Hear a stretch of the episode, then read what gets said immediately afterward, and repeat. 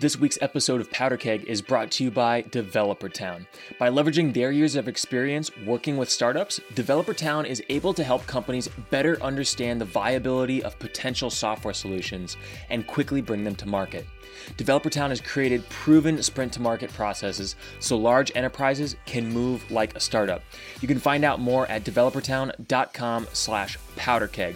Again, that's developertown.com slash powderkeg. Developer Town start something. An outsider will often look at an industry and not realize that they might be walking into a buzzsaw of something that just would be catastrophic for them. And they're just not even aware because they don't know. Versus a disruptor is really taking a different approach that removes the competitive advantages that the incumbents might have. That's Dave Knox. He's a venture investor, brand marketer, and startup advisor. In the startup culture that emanates from Silicon Valley, you hear the word disrupt thrown around a lot. But Dave has a very unique and fresh perspective on what it takes to really disrupt an industry. You see, Dave is a managing director at WPP Ventures, so he's a venture capitalist. But he's also led brand marketing at companies like Rockfish Interactive and Procter & Gamble or P&G but he's also the co founder of the Brandery Startup Accelerator in Cincinnati, Ohio. And in this conversation with Dave, you're going to learn why market leaders often know their problems but don't know how to fix them. You're also going to find out how disruptors give themselves an unfair advantage. But you're also going to go into a little bit of the corporate venture capital game and why this is the new R&D or research and development for big companies. We are going to get into so much in this interview. I'm your host, Matt Hunckler, and you're listening to episode 30 of Powder Keg Igniting Startups, a show for entrepreneurs, leaders, and innovators who are building remarkable tech companies in areas decidedly outside of Silicon Valley, like Cincinnati, for instance. Yes, Cincinnati is a huge hub of entrepreneurship, with headquarters for large public companies like Procter & Gamble and notable presences of other large corporations like General Electric or GE.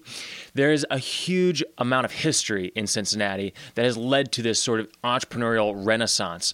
And a lot of this took place in the area called Over the Rhine or OTR, or also sometimes known as the Digital Rhine. And it's really cool to see organizations like the Brandery, Queen City Angels, and Vine Street Ventures invest investing in a lot of these companies locally at the angel level. But you also have a lot of public and private partnerships like Cintrifuse and Cincy Tech. Uh, these programs investing back into these tech companies. There are accelerator programs like the Brandery and Ocean. And you also have programs like Mortar that enable underserved entrepreneurs and businesses to succeed, creating tons of opportunities for building communities through entrepreneurship when you step back and look at it, you can see that the entrepreneurial spirit is soaring in Cincinnati. In fact, when Dave Knox called us, he was calling in from a Cincinnati based brewery named Braxton Brewing Company. And I'll tell you what, Dave really brought the goods in this interview. Enjoy. Dave, thanks so much for being here, man. Hey, thank you. I'm honored to be here. It has been a long time since uh, since we talked. A long, t- you know, a long time to me anyway. Where are you tuning in from right now? So I am tuning in from uh, the cross the river, the Brooklyn of Cincinnati, which is uh, Covington, Kentucky, at uh, Braxton Brewing right now. Tell me a little bit about Braxton because I've I've been following the story in my social media feed, um, but I would love to just kind of get the the flyover. What is Braxton?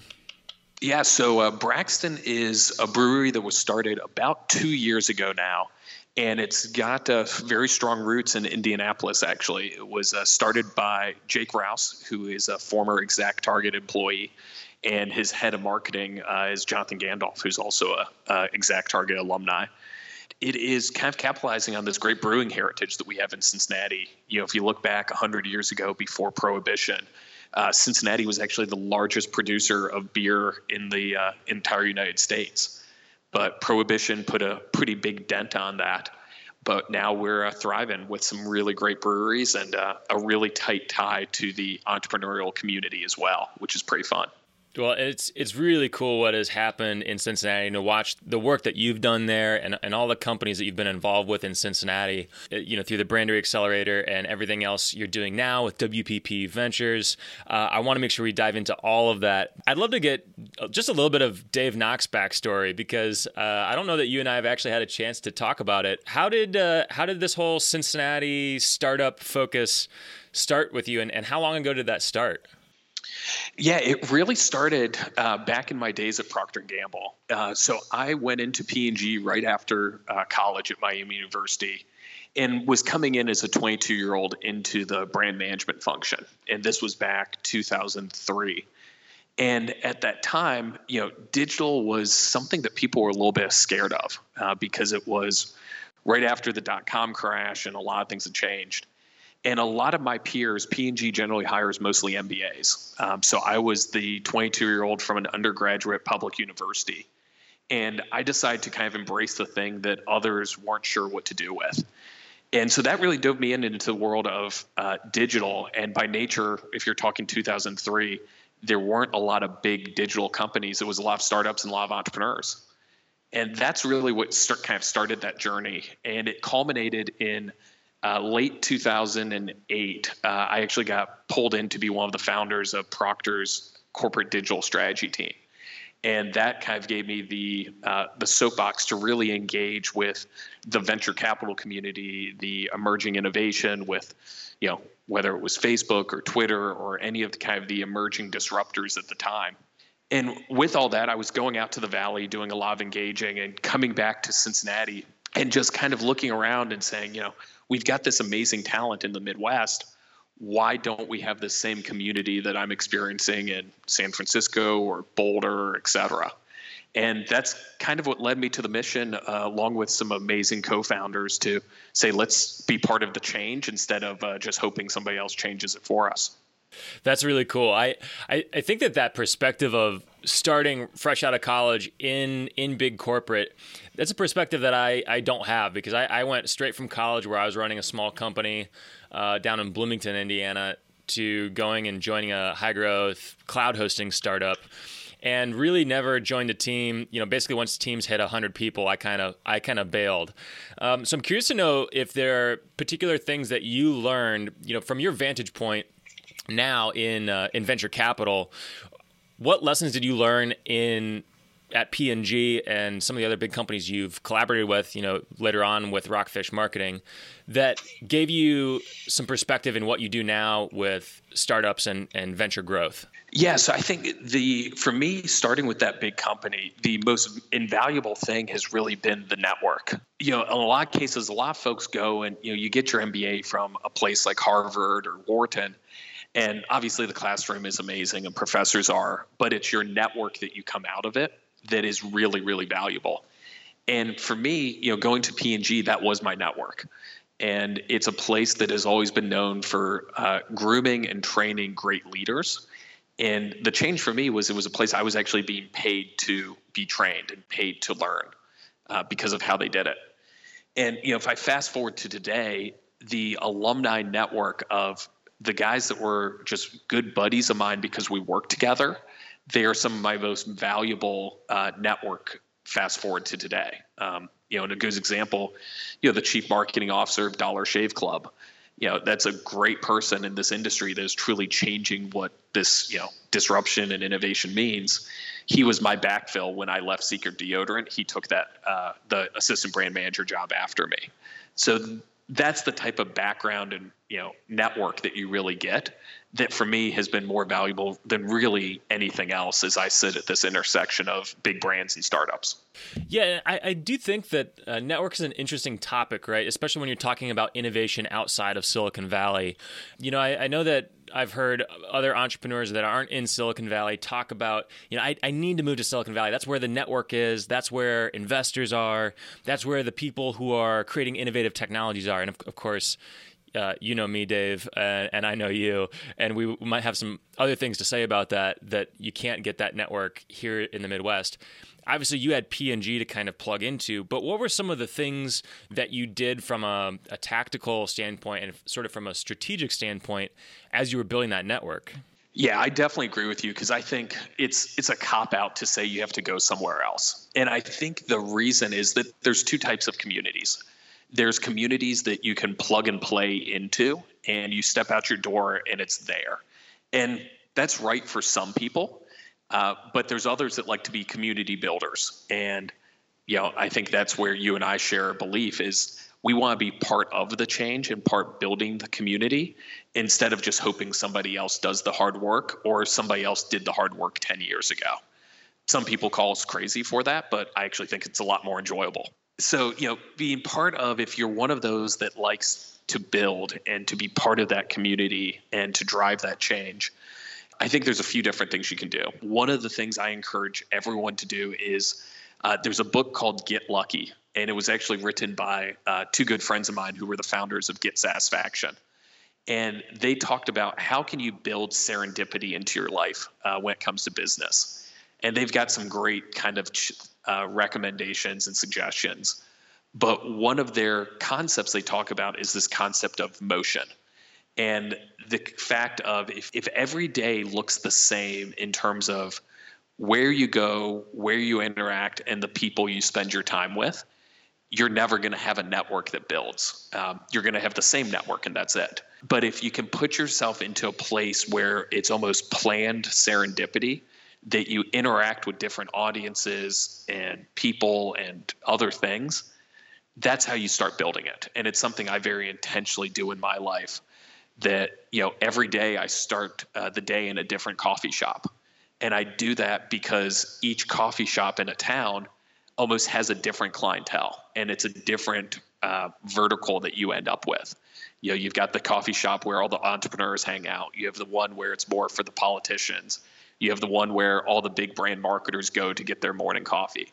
And putting yourself in those different places, that motion by itself almost forces that engagement and that network building. That's a really great point. I love that. Uh, I love that practice. You, you do that every morning. Pretty much every morning. There is uh, you know, I one of my uh, colleagues at Rockfish, she always jokes. She'll call me about about 9:45 uh, most mornings, and she'll say, "I know you just got done with your morning coffees, so I can uh, get a hold of you now." That's great. That's great that you're um, predictably unpredictable. Exactly. That's cool. Um, well, I, I want to kind of dive back into uh, and dig in a little deeper on uh, your experience at P&G and, and, working with some of the larger brands because uh, you include so many really great stories and anecdotes in your recent book. Uh, congratulations, by the way. Uh, Predicting the Turn uh, has been making waves. I know you were just in Indianapolis talking with the High Alpha crew. I, have been following you on social media and all the other people who are reading the book. So I, want, I definitely want to dive into that one of the quotes that you included in the very first section, I, I wanted to kind of get your off the cuff thoughts on that because it, this is a quote from Naval Ravikant, co founder of AngelList. And the, the quote is Tech companies will eventually displace the majority of the Fortune 500. Competing without software is like competing without electricity. And I love that quote. I'm curious if you've got sort of a perspective or a general feeling that you've gotten as you've communicated to that some of the Fortune 500 companies that you've worked with, or some of the people at the Fortune 500 companies you've worked with. Yeah, you know, in a lot of cases, it's actually reinforcing to most of the Fortune 500 that it's actually the mindset that all their predecessors had. Because if you look, the majority of the companies that today are at the top of their business most of them look nothing to like today that they were back then. You know, if you look over the history of American Express, you know, they're a fintech company now, but they were, you know, basically playing in the days of almost Pony Express back in the day. You know, a very, very different industry. And, you know, General Electric, the same thing. You know, the company for all the things that they do, you know, they're not the the electric uh, necessarily that they were back then. So today's corporate leaders are ones that had to reinvent themselves time and time again over history. But today it's actually about the speed is happening more dramatically than I think they ever had to deal with in the past. And it's just that realization of no, we have to get out of our comfort space and remember the foundation of the heritage that actually caused us to get to where we are today. We got to go back to that. And some of them don't get that. And some of them are afraid to do it, but in a bad, a difficult place to do it as well, because you have the rise of, you know, activist investors and things like 3G Capital that a lot of them know they're only, you know, one misstep away from uh, their world changing dramatically. So it's a tough environment in many, many ways. We had Sean Ellis and Morgan Brown, co founders of growthhackers.com uh, and startupmarketing.com and, and their new book, book, Hacking Growth. And what you just said really kind of reiterates what they shared, which is if you're a small company and you're not moving and making changes super fast, you're not using your greatest competitive advantage, which is that ability to pivot on a dime, shift really quickly, and uh, and make those quick decisions. What are some of the ways that you've seen big companies do that effectively? Or on the flip side, what are some of the ways you've seen big companies fail to uh, make that transition? Yeah, I think one of the examples I love to use is uh, Amazon. So if you look from a market cap standpoint, you know Amazon's one of the most valuable companies in the world and that means it's one of the largest companies in the world at the same token. Uh, yet Bezos is a very much a leader that believes in this concept of change. And you know, one of the things he said is, you know, he has no issue with finding a great idea from an entrepreneur and then putting the Amazon spin on it. So, actually, in my book, I talk about the, this concept of disrupt the disruptor. And it's this whole premise that if you look at a big company, they actually have ridiculous advantages to leverage an innovation. Let's play same day delivery. Two years ago, the company Deliv raised a lot of money, uh, partnered with you know all the mall operators and uh, UPS to strategic investment, but they had to go off and they had to find entrepreneurs that believed in them and employees. They had to find investors that believed in them. They had to go build the product. They had to go build the expertise. They had to go find the customers. They had all of these steps to do to do the concept of same day delivery. The flip side is Jeff Bezos walked into his logistics team uh, when he saw Deliv and others uh, starting to make waves, and he said, I want to be in market in four months with our own offering for same day delivery. And he had the advantage of they had plenty of money.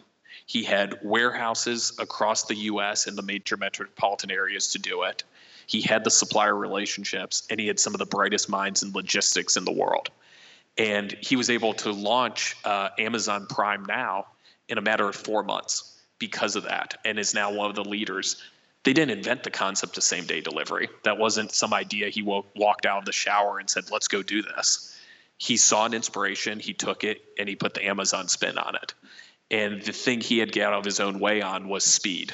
And that's where I think a lot of the, the biggest companies are falling down is they overthink it instead of just doing it. Mm, I like that a lot. And probably a lot of uh, a lot of people that are listening that are big corporates are like, "Hey, that's that's a really great point. We we have the resources, we have the ability, we just need the culture that can go attack that." Then I put my startup founder hat on, and that's terrifying to me, right? As as someone that could be disrupted, you know, and I'm disrupting in my own industry right now, and I'm the startup.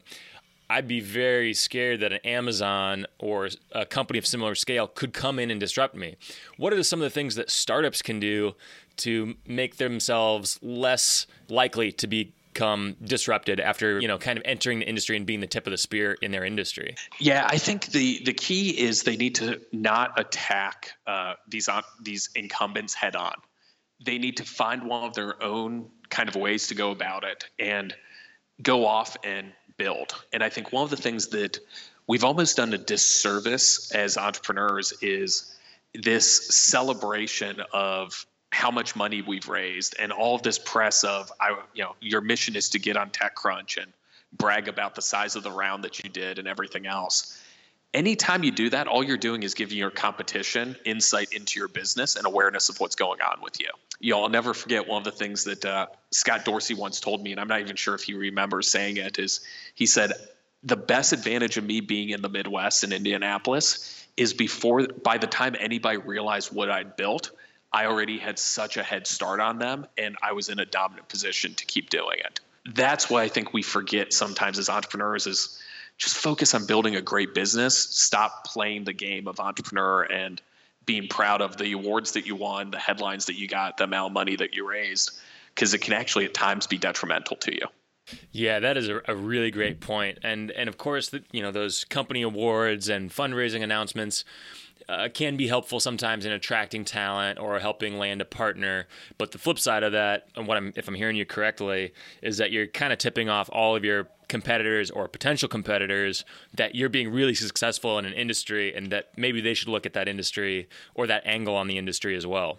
Yep, that's exactly it. So you need to balance the line. You know, there are reasons to do it, and you find the right ones to do. So you can get the talent, you can do all of that, but just don't do it just for doing it. Uh, and if all you can do is brag about the headline, if your board your board updates are focused on the awards that you've won or the headlines that you've gotten, you're probably doing it wrong.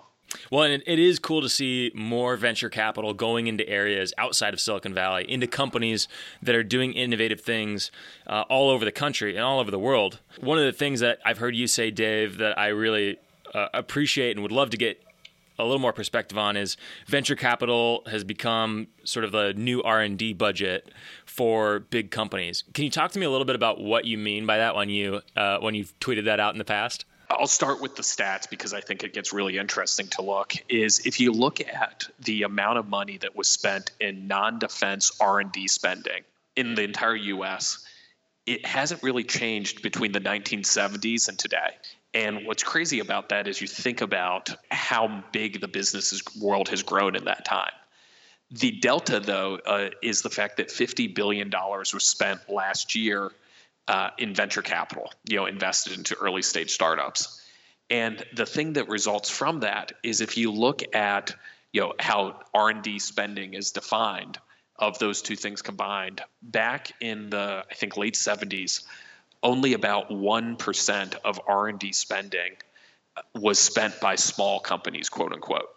Fast forward to today, and it's actually about 25% of R&D spending in the U.S. is by small companies. So you have this shift of R&D has gone from the halls of innovation, corporate innovation labs like Bell Labs or Xerox PARC, and it's shifted into the halls of venture-funded startups. So, is there still a place for those innovation labs at big companies? Yeah, I think there's always a place for them, but it can't be shiny object labs. You know, I personally pretty negative on just standing up an outpost in Silicon Valley. I think it's a cop out you know instead it's about figuring out what's the right strategy and what do you want to accomplish. You know if you look let's take Under Armour. Um, you know i think what they're doing is really interesting with their connected fitness division. And that division is based in austin texas. It's because that's what where one of their digital acquisitions came from. I don't think anyone there says that's an innovation lab for them but it is the place where all of the innovation of the future of that company is happening from a digital perspective so there's an extreme power. It's why I'm such a believer in you know the studio model, uh, whether that is a startup studio like High Alpha, whether that's a venture studio by a big company, like a place where you can create and build. That's really powerful, but it needs to be creating things that will move the business forward, not just shiny objects to check a box. When you think about building things that move the business forward, whether you're a startup building something that you hope to be acquired, or you're an internal innovation um, division of a company, or whatever they call it at your company. How do you make sure that you are doing something that it, that you're building for the future and, and is really like a value add to a big organization, uh, either long term or as an acquisition as a startup? Yeah, I think there's a there's a lot of different ways to go about it, and it's I think part of it with any of the understanding for the big company, the startup, from innovation, whatever kind of word and buzz you want to use, uh, you have to start thinking about uh, culture from an early on standpoint and understanding the culture of what you're building in your startup, what the big company's culture is, and how everything can be kind of wrapped up into one. Uh, so that's just one area that I focus on and think about a lot. Uh, and I think it's just it's a moment in time also that I'm really living it to look at the culture conflicts can, can exist with a lot of those type of things um, from partnerships, investments, acquisitions, or anything in between. I'm curious, you know, as you've run the Brandery Startup Accelerator in Cincinnati and now uh, on the venture side with WPP, when you look at startups and their ability to disrupt incumbents using digital, what are the things that you look for in those startups to be like, yeah, that startup really has an opportunity to displace an incumbent? What what's sort of the killer app or the angle uh, or secret sauce that you're looking for in those, whether it's in the founders or in the startup themselves? Yeah, it's. I go back. There's a, a great quote that uh, Fred Wilson uh, from Union Square said, and he, you know, to paraphrase it, he basically said, whenever I see a new entrant coming around, I ask myself, are they uh, outsiders or are they disruptors? And what he means by that is an outsider will often look at an industry and not realize that they might be walking into buzzsaw of something that just would be catastrophic for them and they're just not even aware because they don't know versus a disruptor is really taking a different approach that removes the competitive advantages that the incumbents might have. And so that's what i kind of look at when i look at these new companies. Are are they giving themselves an unfair advantage with how they approach the market and how they go about it. Because there's a lot of these legacy businesses where you just have a national almost inertia and things that are in place that you can't change. I look at the early days of CPG, you know, what opened the door for a Dollar Shave Club or a Birchbox? It was the retailer relationships. A P&G and a Unilever and these biggest companies so much of their business was tied up with Walmart and Target and Kroger and the big retailers that if they turned around and started selling direct to consumers, that was a really, really awkward call to go have with your merchandiser. Walmart was responsible for 50% of your business. If you got called down to Bentonville, Arkansas, and you had to explain to them why you're now selling direct, that's a really, really tough conversation. Uh, and one most people aren't willing to do. And so Dollar Shave had an unfair advantage because they didn't have to worry about that legacy and those relationships they they were essentially blowing up with their new business. So that's that's the stuff I look at. That's a great example. Could could you maybe give me an example of a company, maybe even an investment that you made or that you looked at where and maybe you passed on it because because of this reason that was looking at it looking at the industry as an outsider as opposed to a disruptor? That is a great question, and uh, yeah, you'll learn investors don't like to look back, and uh, too many of us don't look at the things they passed. This is uh, all in the spirit of of everyone else learning from uh, yeah. from from past mistakes. Yeah, no, the the one I always joke with uh, because they actually happen to be two really good friends of mine is uh, the guys from Everything But the House, EBTH, which is here in Cincinnati. So EBTH, uh, you know, they've now raised I forget the exact last quoted, but north of 50 billion of venture capital from some of the literally best investors in the country, uh, Spark Capital and Greycroft and Greenspring Associates. And they are building and have built an amazing, amazing business that is truly disrupting estate sales. And I met those guys the first time uh, when they were just getting business going with the business. Um, they were taking what was, in many ways, a local Cincinnati lifestyle business, and they were coming in to actually help relaunch it and make it a scalable venture business. And I looked at it and said, I just I'm not sure what their what the plan is. I didn't know anything about estate sales. I didn't know how how it worked. And I looked and said, well, it, this feels like it's just another eBay type thing. I'm not sure what they're doing here. That one has cost me, I didn't have an opportunity to invest at the time but I should have been looking at that as an investment and throwing every dollar I ever could at it because it's become an amazing, amazing business. So that was one that you did pass on because you thought they were approaching it as an outsider, when in reality, it turns out they're they're, they're disrupting the industry. Know, without a doubt, they have uh, disrupted in a big way. Is, there one that you did invest in or passed on, and you're kind of like, I'm glad I passed on that, or I wish I would have passed on that because they were approaching it as an outsider? the one that I don't think they were necessarily approaching it as an outsider, but we've learned along the way is uh, Flightcar. So Flight Car was one of our true uh, great stories coming out of the brandery. You know, founded by yeah, founded by three 18 year olds uh, that went and raised a lot of money uh, from some of the best investors in the world, from General Catalyst to Andreessen Horowitz, et cetera. You know, they were going after the sharing economy when it came to you know car rentals and airport car rentals in particular.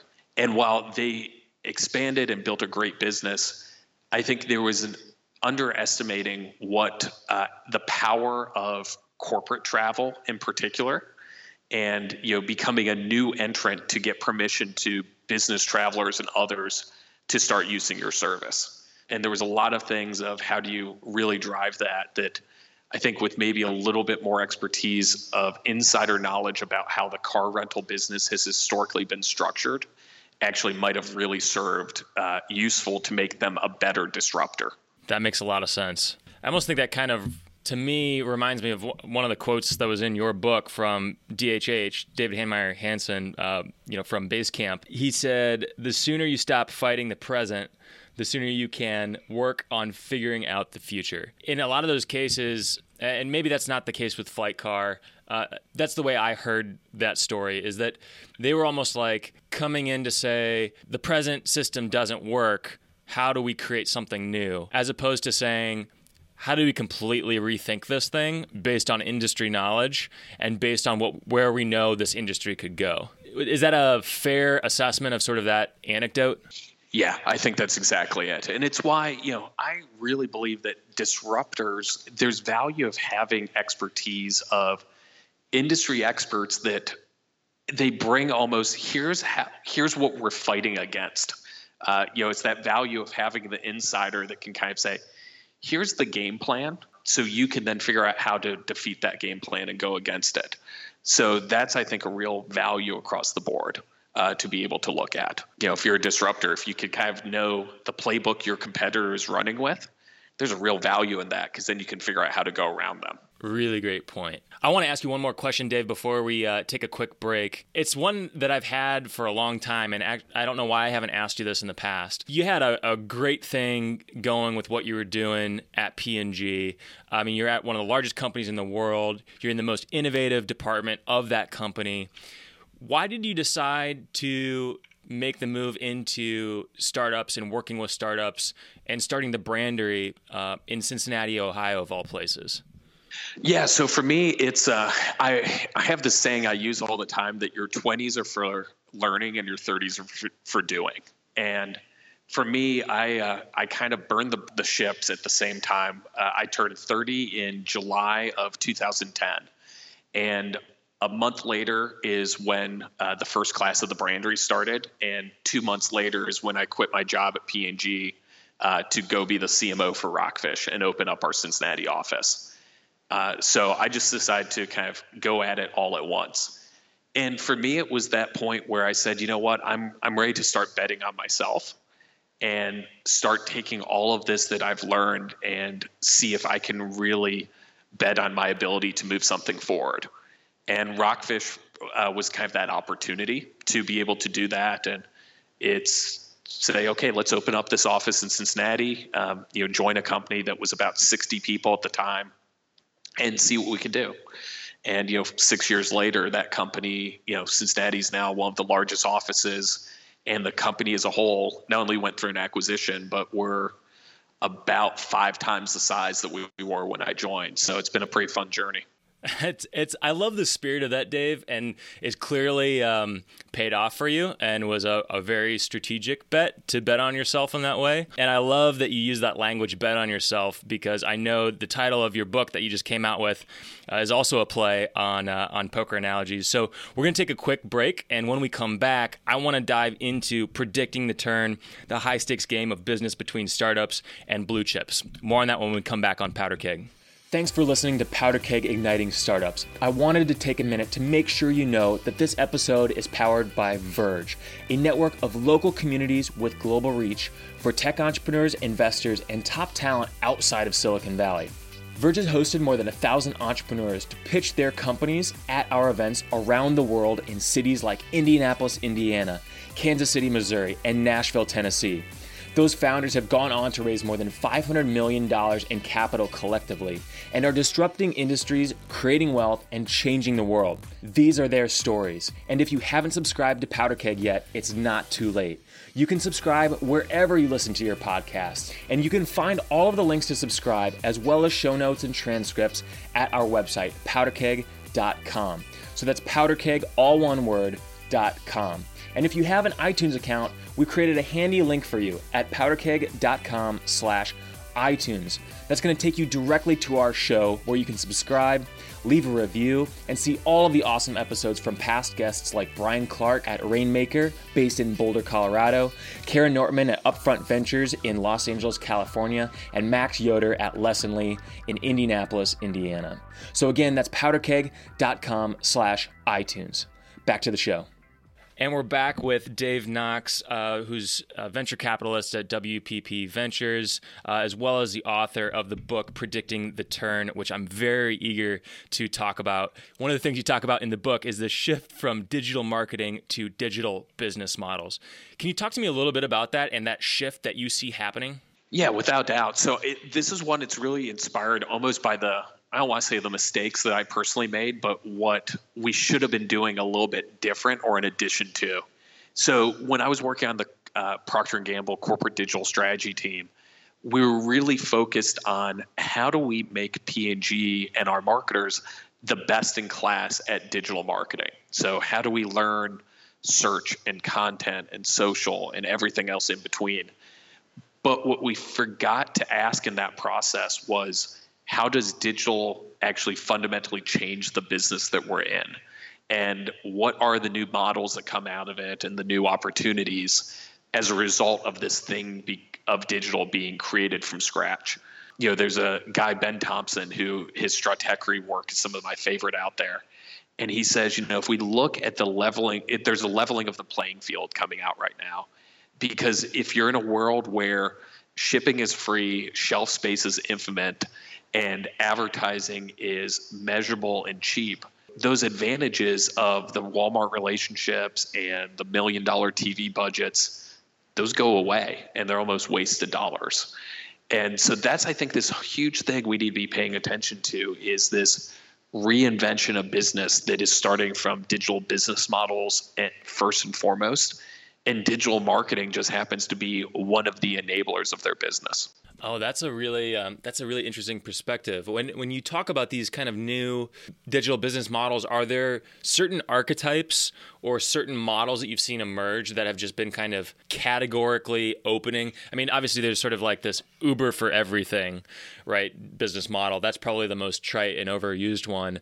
Um, are there ones that are there digital business models that you saw at P&G that were shifting the way P&G needed to do business? Yeah, I think it's the the biggest thing is the rise of the you know as andy from uh, bonobos calls it the digitally native vertical brand. You have an entire generation of the largest brands in the world. They were best in class at one you know usually two different things building a great product and then marketing and demand generation that went around with that product. But none of them really had an expertise in distribution you know, and you know they sold to their retailers, but the retailers owned the end customer in many cases. And so this whole rise of a digitally native vertical brand, I think that is an amazing shift uh, that is kind of coming about uh, in a lot of different ways. Well, and you mentioned Dollar Shave Club and Bonobos. Are there some other ones that come to mind? Yeah, I think you uh, go down the list. You know, Casper fits in that realm of a business that's all about that. In a way, you know, Honest Company probably was at one point. Uh, they've shifted a little bit uh, in their model. Your Warby Parker definitely was. You know, there's a lot of businesses that almost every brand that we hold up today as like this amazing new consumer brand nearly every single one of them kind of at least started from an inspiration of this digitally native vertical brand. And the, the digitally native vertical brand, uh, in some of those case studies, if you're just reading the headlines and the articles on, you know, Forbes or Inc.com, it, it almost seems like they didn't engage with big companies up until the point where you know Dollar Shave Club was acquired for a billion dollars. Why should startups and small companies engage with big companies early on beyond just the hey, we want to we want to acquire you and snap you up. Uh, what are some of the ways that these startup founders should maybe think about engaging with these bigger organizations? Yeah, so I think there's a few different things. Um, you know, one of it is frankly using it for their own market intelligence. You know, engaging with a large company, it's a chance to almost put a face on them and humanize them.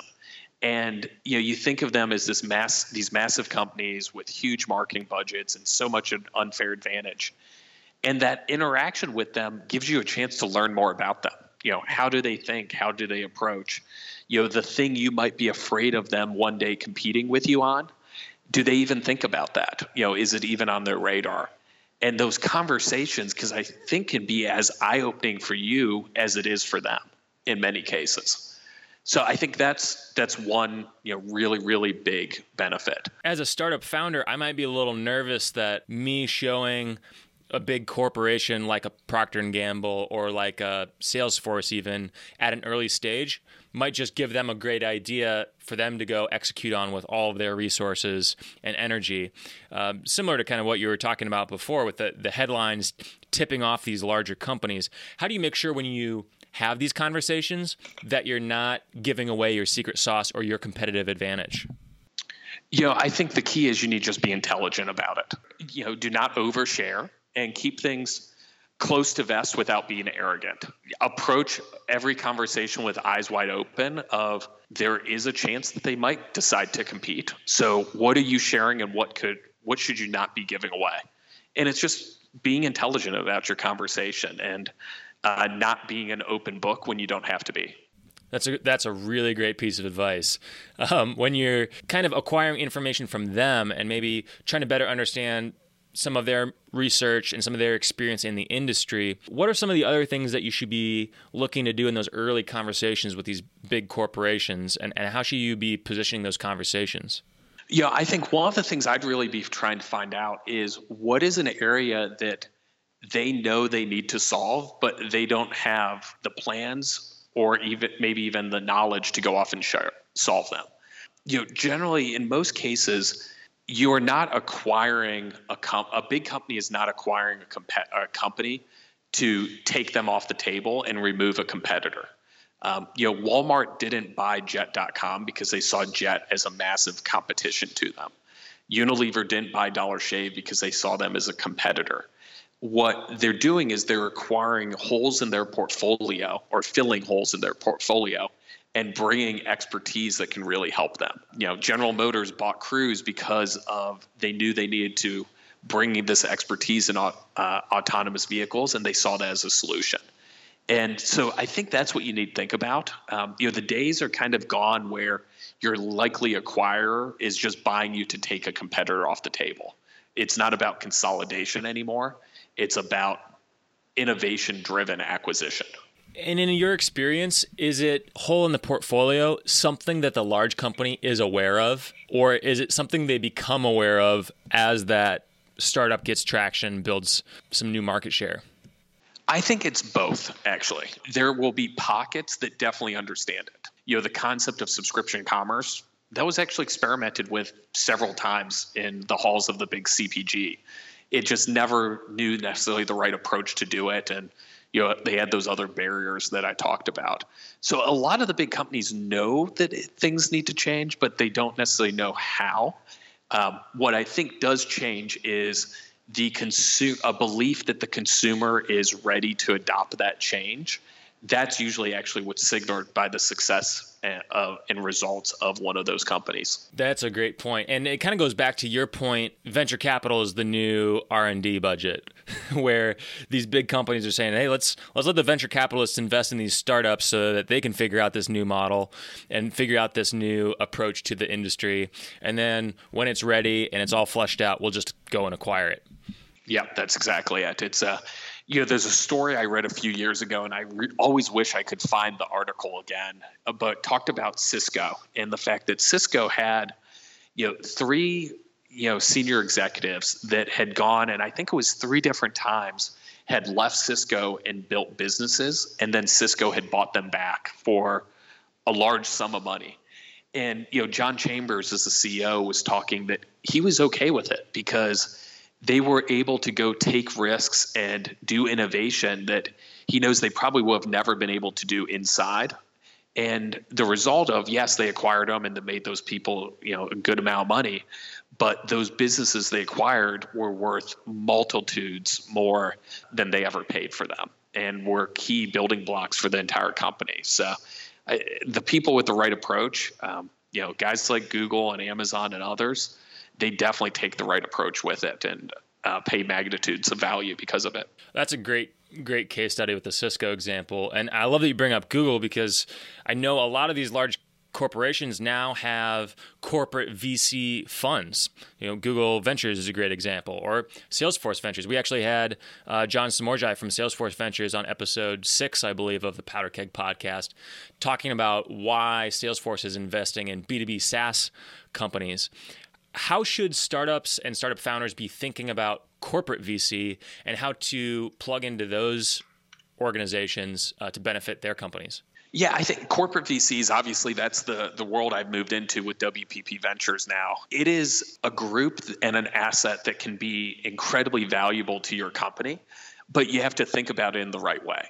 Uh, and what I mean by that is if you're looking at a corporate VC and the only reason you're taking their money is for them to go unlock a ton of customer value for you, that's a risky bet. I mean, you want somebody because of their strategic value, the expertise, other things they can deliver for you, not just because that you think that relationship is going to cause them to unlock a ton of value for you uh, in terms of you know customer deals or business development.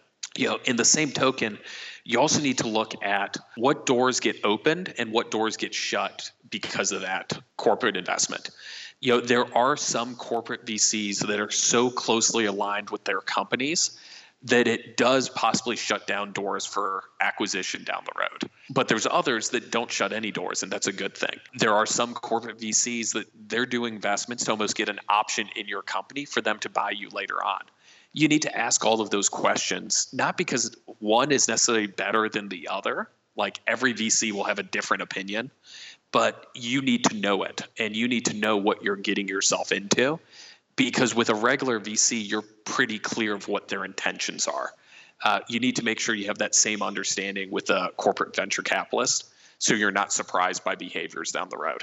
How are you thinking differently about your investments now that you're a corporate VC as opposed to the investments you were making as an early stage investor through the Brandery accelerator that you had? Yeah, the the nice thing is actually there's not a whole lot of difference, but it's more because of my own mindset. You know, I have always taken the approach that money is actually not really something people need. And what I mean by that is there's plenty of sources of capital. You know, you can go get money from a lot of different places. And so the checks I've always written, I had to be a lot more valuable than my checkbook. I needed to make sure that I could really help those companies not just by giving them my opinion on things, but bringing expertise and advice to them that comes from that expertise. And at the same token, my Rolodex needed to be their Rolodex. And I needed to really be able to deliver that value and that strategic help in whichever way they might need, whether that is business development or talent and hiring or anything else in between.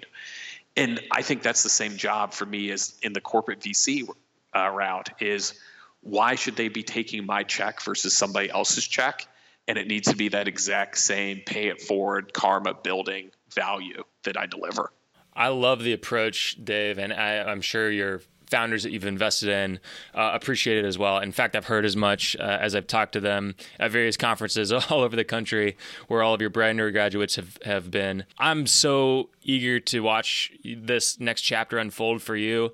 I'm eager to uh, refer this book uh, to more people because predicting the turn is a it's not a super long read, but it's still like very much a mind shifting and sort of paradigm shifting sort of book, and it, it, it's looking at things from a more macro level. So I hope uh, I hope listeners pick up the book. Um, I've got an extra copy, so if you want a chance to win that extra copy, please drop a comment in the show notes, which of course we'll have on powderkeg.com.